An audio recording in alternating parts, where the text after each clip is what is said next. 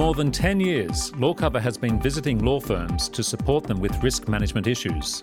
These law firm visits have given LawCover a unique perspective on legal practice health. In this program, Malcolm Heath, Legal Risk Manager at LawCover, and Jen McMillan, Legal Practice Consultant at LawCover, share lessons from 10 years of law firm visits, focusing on the recurring risk areas that come up in every legal practice. Good morning, Malcolm, and welcome to Risk on Air. Thanks, Jen. It's great to be here. So in this podcast, we're going to be talking about some of the lessons we've learnt from the years of the firm visits. And we're going to focus particularly on three aspects of running a legal practice. Firstly, planning. Secondly, file management. And thirdly, technology risks.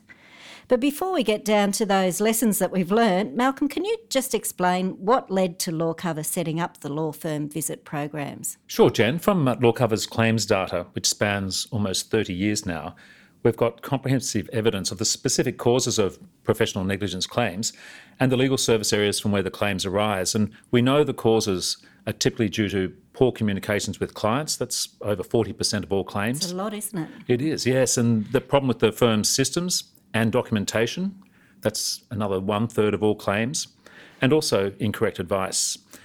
The information provides a really helpful base point to help address the problems, but it lacked the essential ingredient in answering why did the problem rise in the first place and what's going on at the firm, and importantly, what's not going on in the firm. So we're really looking at the cause of the cause.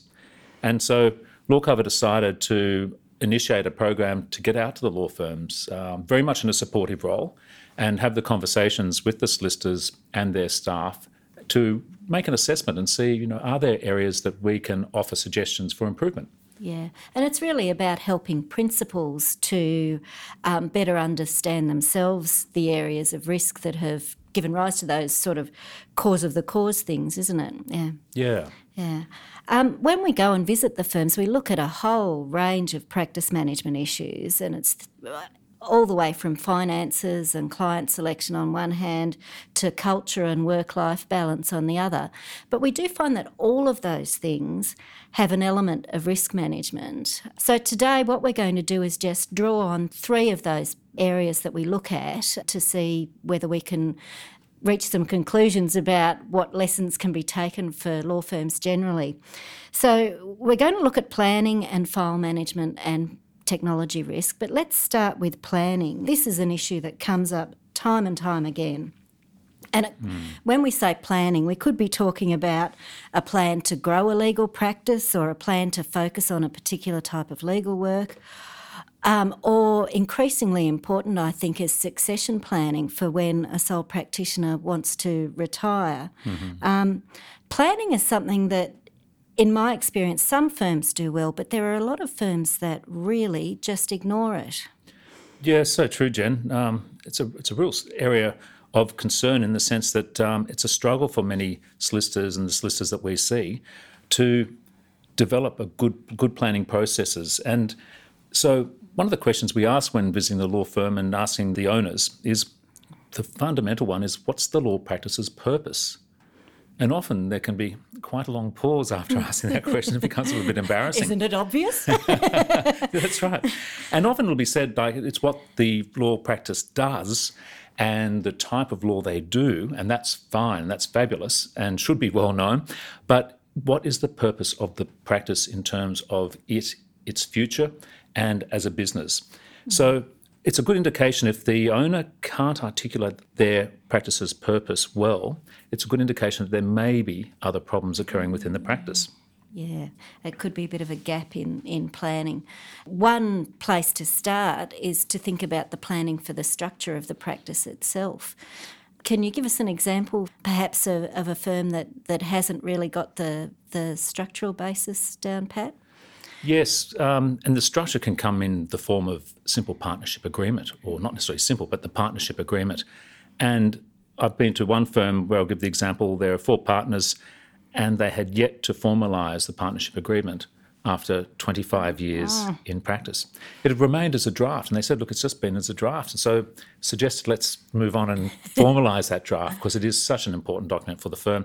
particularly as the relationship within the partners was fabulous. There's no doubt about that. They had experienced some claims, so within that there were some indicators that things weren't going on particularly well within the practice itself.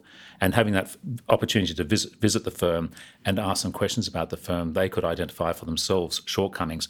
One was that practice partnership, because it helps structure the practice, also helps protect one another. They have an understanding of the profit share arrangements. Yeah. They have an understanding if the practice needs to dissolve or if one of them leave.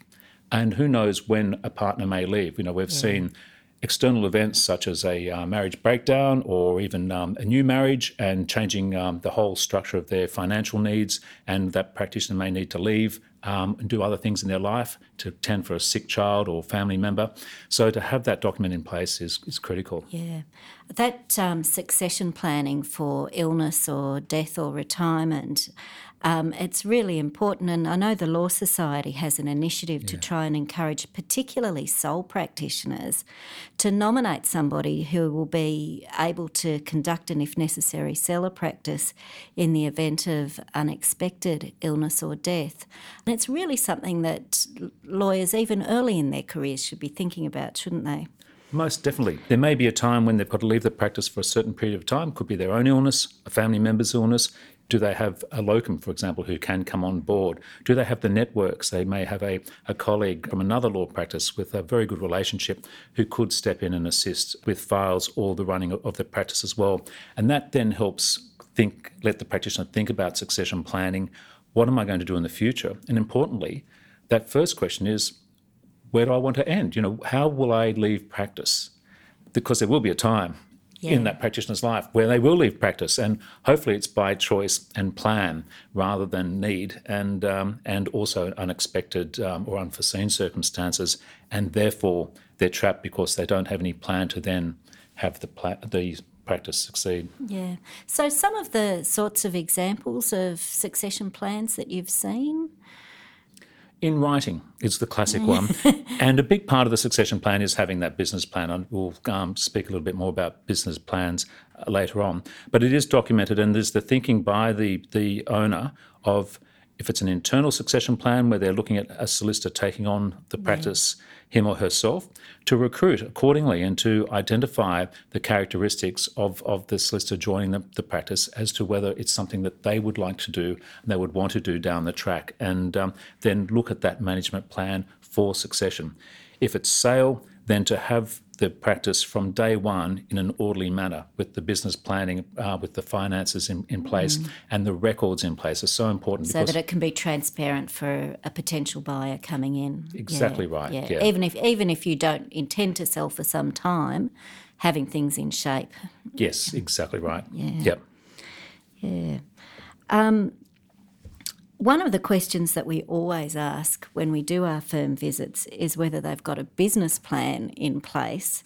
And in my experience, the answer is nearly always no. Yeah. But then you go and talk to the practitioners, and sometimes they'll have a very clear idea in mind for the direction that they want the firm to go in. For example, they might have decided that they want to focus on servicing a particular industry, and they're going to wind down other practice areas that aren't within that core area of focus. It's just that they haven't put anything in writing. Yeah. Do you think it's important, Malcolm, to put it in writing? I do. I think it's crucial to put it in writing. I do appreciate those who have got a very clear understanding in their own minds of where the practice is going, and that is fabulous. It really is. However, when we see distressed practices, and unfortunately we do see a number of those, the solicitor is so focused on the client and the client matter that they can lose track of the direction of the practice, and so that clear thought and clarity of where the practice is going dissipates because of the problems that are facing the firm, and particularly when it's financial problems. So a lot of that planning is forgotten, focusing on the next client, the next piece of work coming in. So to put it in writing, I can't emphasise enough how important that is. Mm. And to refer and to check, because under distress it's really hard to remember with clarity. When it is documented and it's, if you like, the living document, then it will be referred to, and that's a really good point. Yeah, and I think there's a tendency for a lot of lawyers to put their clients and their client work first And, you know, obviously that's what brings the money in the door. But you're not doing yourself any favours if you don't devote some of your energy to thinking about what you want to be getting out of practice. That's right, and it is that discipline of getting onto the business plan early on too, because the love of the work, the passion of the work, the interest in the matters always will be, you know, number one. The business planning is often looked upon as the chore and the boring part, and if that's the case, it can be put off and put off. You know, I've visited a law firm where they presented their business plan. It was quite recent, and when I visited the firm, and the business plan was dated 2012. And while it was good to see that it had been made, the problem was then it was just shelved, documented. So it wasn't a living document. No, that was not a living document, and a lot has changed in 6 years. And it doesn't need to be long or complicated, does it? Exactly right. Simple business plans. You know, they can be one pages of fabulous. Yeah. And I think that deters some people wanting to have that perfect document. It can grow as well. There may be just the plan starting off looking at the financial plan first of all, or the legal services that we're offering and not offering, importantly, have it documented. Yeah. What other things do you think are important to have documented besides what you've mentioned, financials and practice areas that you operate in? I'll highlight again the documenting the areas that you don't practice in, because we see a number of solicitors who have got in problems taking on work outside their area of expertise that they normally wouldn't take on, and that's been the one that's come back to bite them in terms of a claim. So if it is documented, it does make that more of a policy decision that we will not practice in these areas. It's across the firm and it's there. I suggest for the solicitors to write down their ideal client, visualise and document what the ideal client is. And that helps then make that commitment. So if you like, when the unideal client comes in, it's a lot easier to refer elsewhere. Yeah. And too often we know that the solicitor has had a horrible time with that difficult client they wish they never would have taken in the first place, and their gut feel was, no, don't take on this client.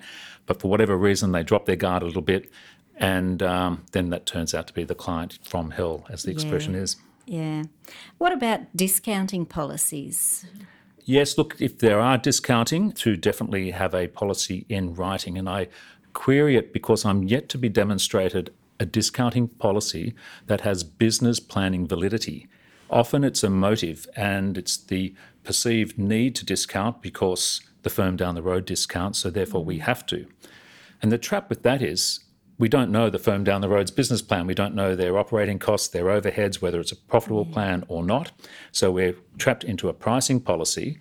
And I'll then suggest to the solicitor to write down that as their discount policy, what they charge down the street, which doesn't come across particularly sophisticated. So discounting is a really important area where, unfortunately, I think there is that trap to we must discount. But stepping back a bit and reevaluating what is it that you're discounting, and does the client even understand the value of that discount? Because if they don't understand the work and the value of the work, then the discount is just a dollar thing, and it's going to be a chase to the bottom, getting the cheapest possible service that the client doesn't fully understand. Yeah. And sometimes if the client's not prepared to pay, that's not a client that you want to have. That's right. That's when you look at what's your ideal client that you've got documented. Exactly. And it's one who does want to pay and does respect and appreciate the work, and they pay promptly. Yeah. So just to summarise the points on planning, when we talk about planning, we're talking about business planning on the one hand. Succession planning in particular I think is really important, and although it's something that a lot of solicitors put off or don't consider to be key to what they do or what they like doing, it's really about putting yourself ahead of your clients occasionally and thinking about the long term.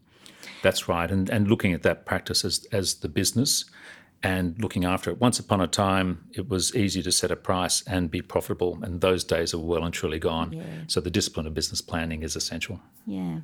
Well, we might move on now to talk about file management and some of the issues that come to our attention in the firm visits in relation to good practice when it comes to managing matters.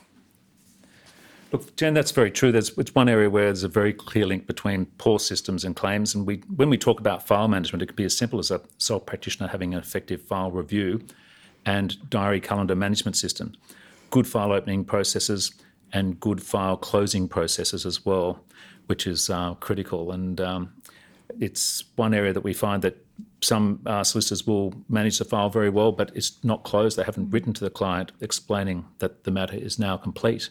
and the client's left hanging. They think that the solicitor's still acting for them.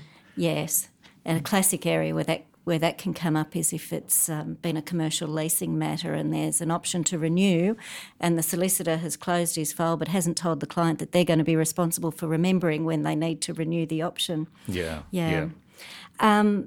For firms who...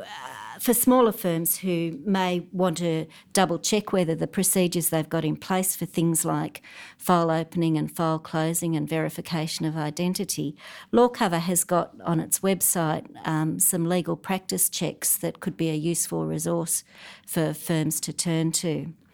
They're fabulous. They really are fabulous, the checks. They're simple and they're designed not to be prescriptive but to allow the solicitor to think about the systems he or she has and where there are gaps or shortfalls, and to consider addressing those. Yes, and even practices that have got their own checks and have had for many years, it's always a good idea to have a look at somebody else's and see whether there might be something that's picked up there that you don't have in your own check. Yeah, very true. Yeah, so file management for a sole practitioner is in some ways simpler if there are no employed solicitors or particularly newly admitted solicitors. But any firm that has got employed solicitors and newly admitted solicitors, there are really important lessons that have come to us around supervision and how getting that right or wrong can be critical.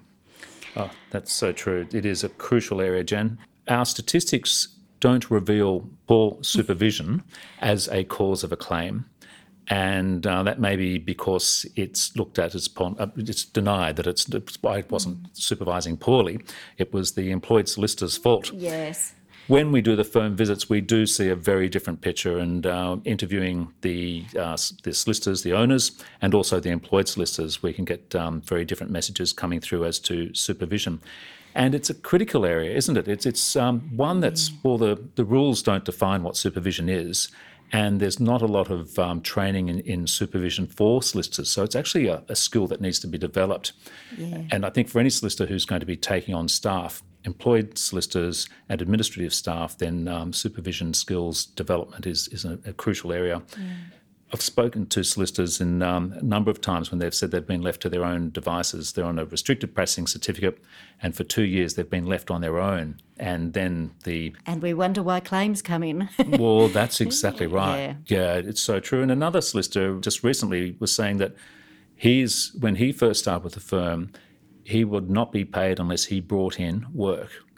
And then was expected. That's tough. Oh, totally. And then was expected to do it under his own guys, and so there's a breach of supervision there as well. Yeah, I mean, it's really hard on the newly admitted solicitor, but it's an enormous risk for the principal of the practice, and any practice that takes on the responsibility of supervising someone really needs to have good systems, particularly systems around file review in place, so that the supervising practitioner as well as the employed solicitor has a look at that file periodically and makes sure that it's on track.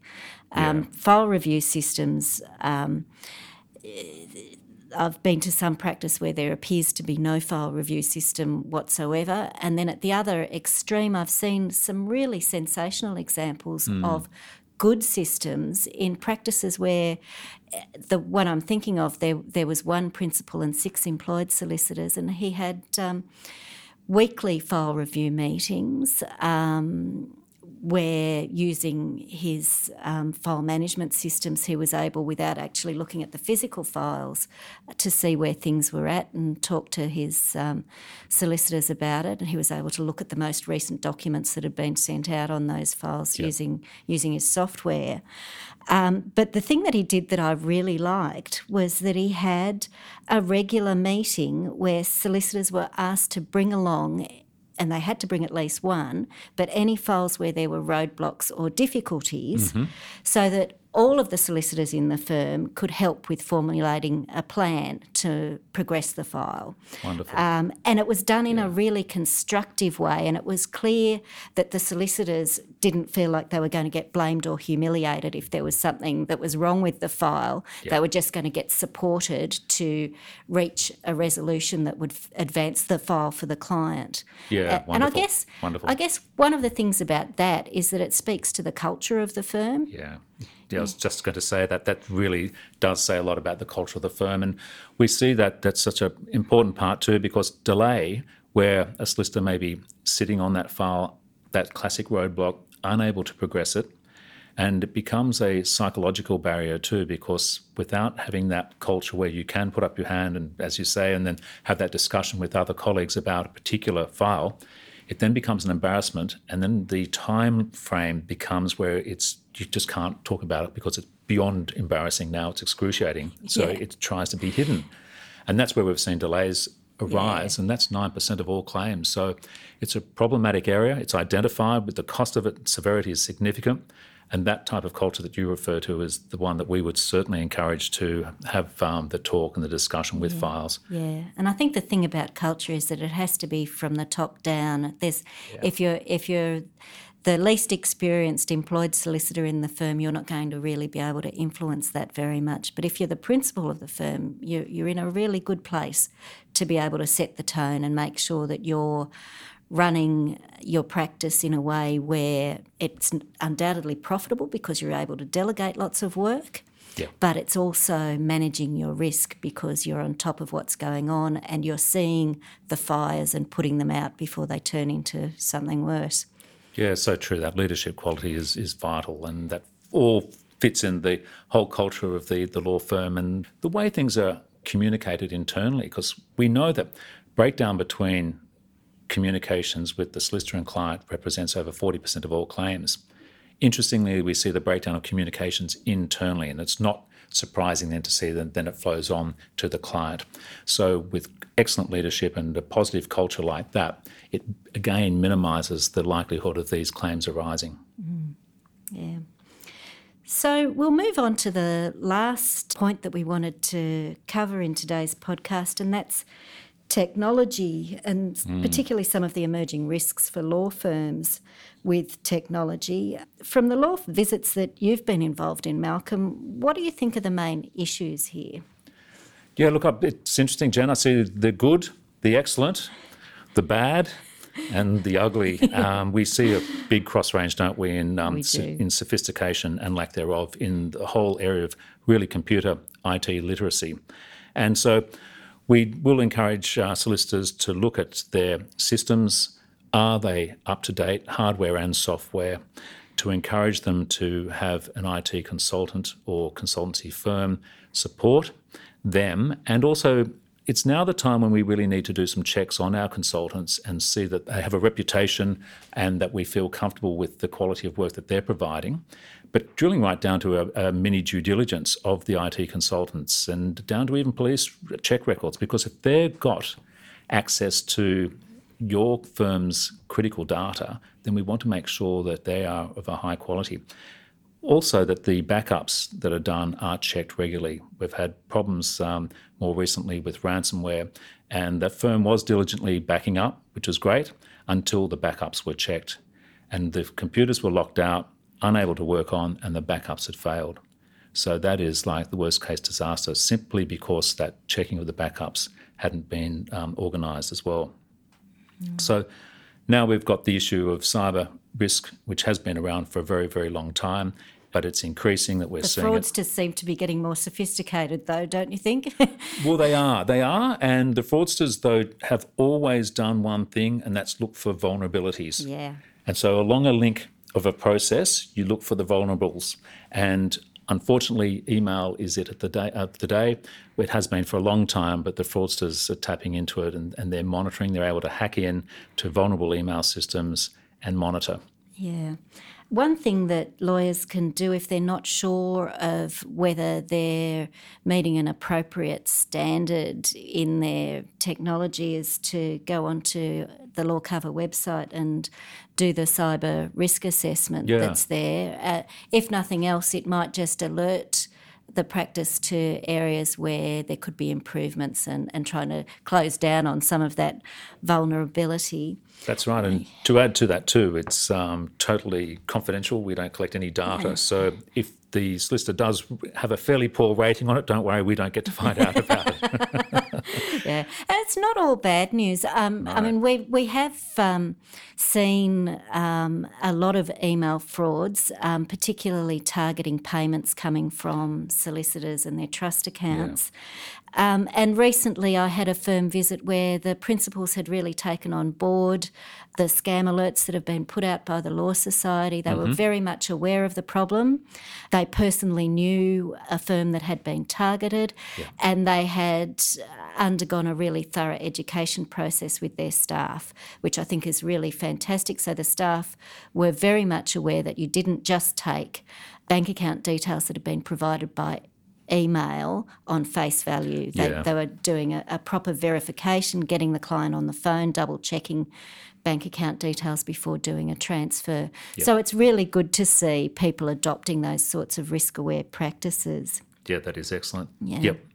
We should also mention the group cyber risk policy that LawCover has taken out to cover its insureds. It's a base level of cyber insurance, and I suppose where the LawCover policy protects lawyers against claims by third parties, the cyber policy is really there for the protection of the firm itself in some ways, and it seems to be particularly good for a first response. So for those situations where a firm becomes aware that their emails have been hacked, or if the firm is a subject of a ransomware attack, the first thing that they should do would be to contact the incident response team on the Barbican cyber policy as fast as they can. Yes. And we might just mention the number that you call for that. It's 1800 Breach or 1800 273 224.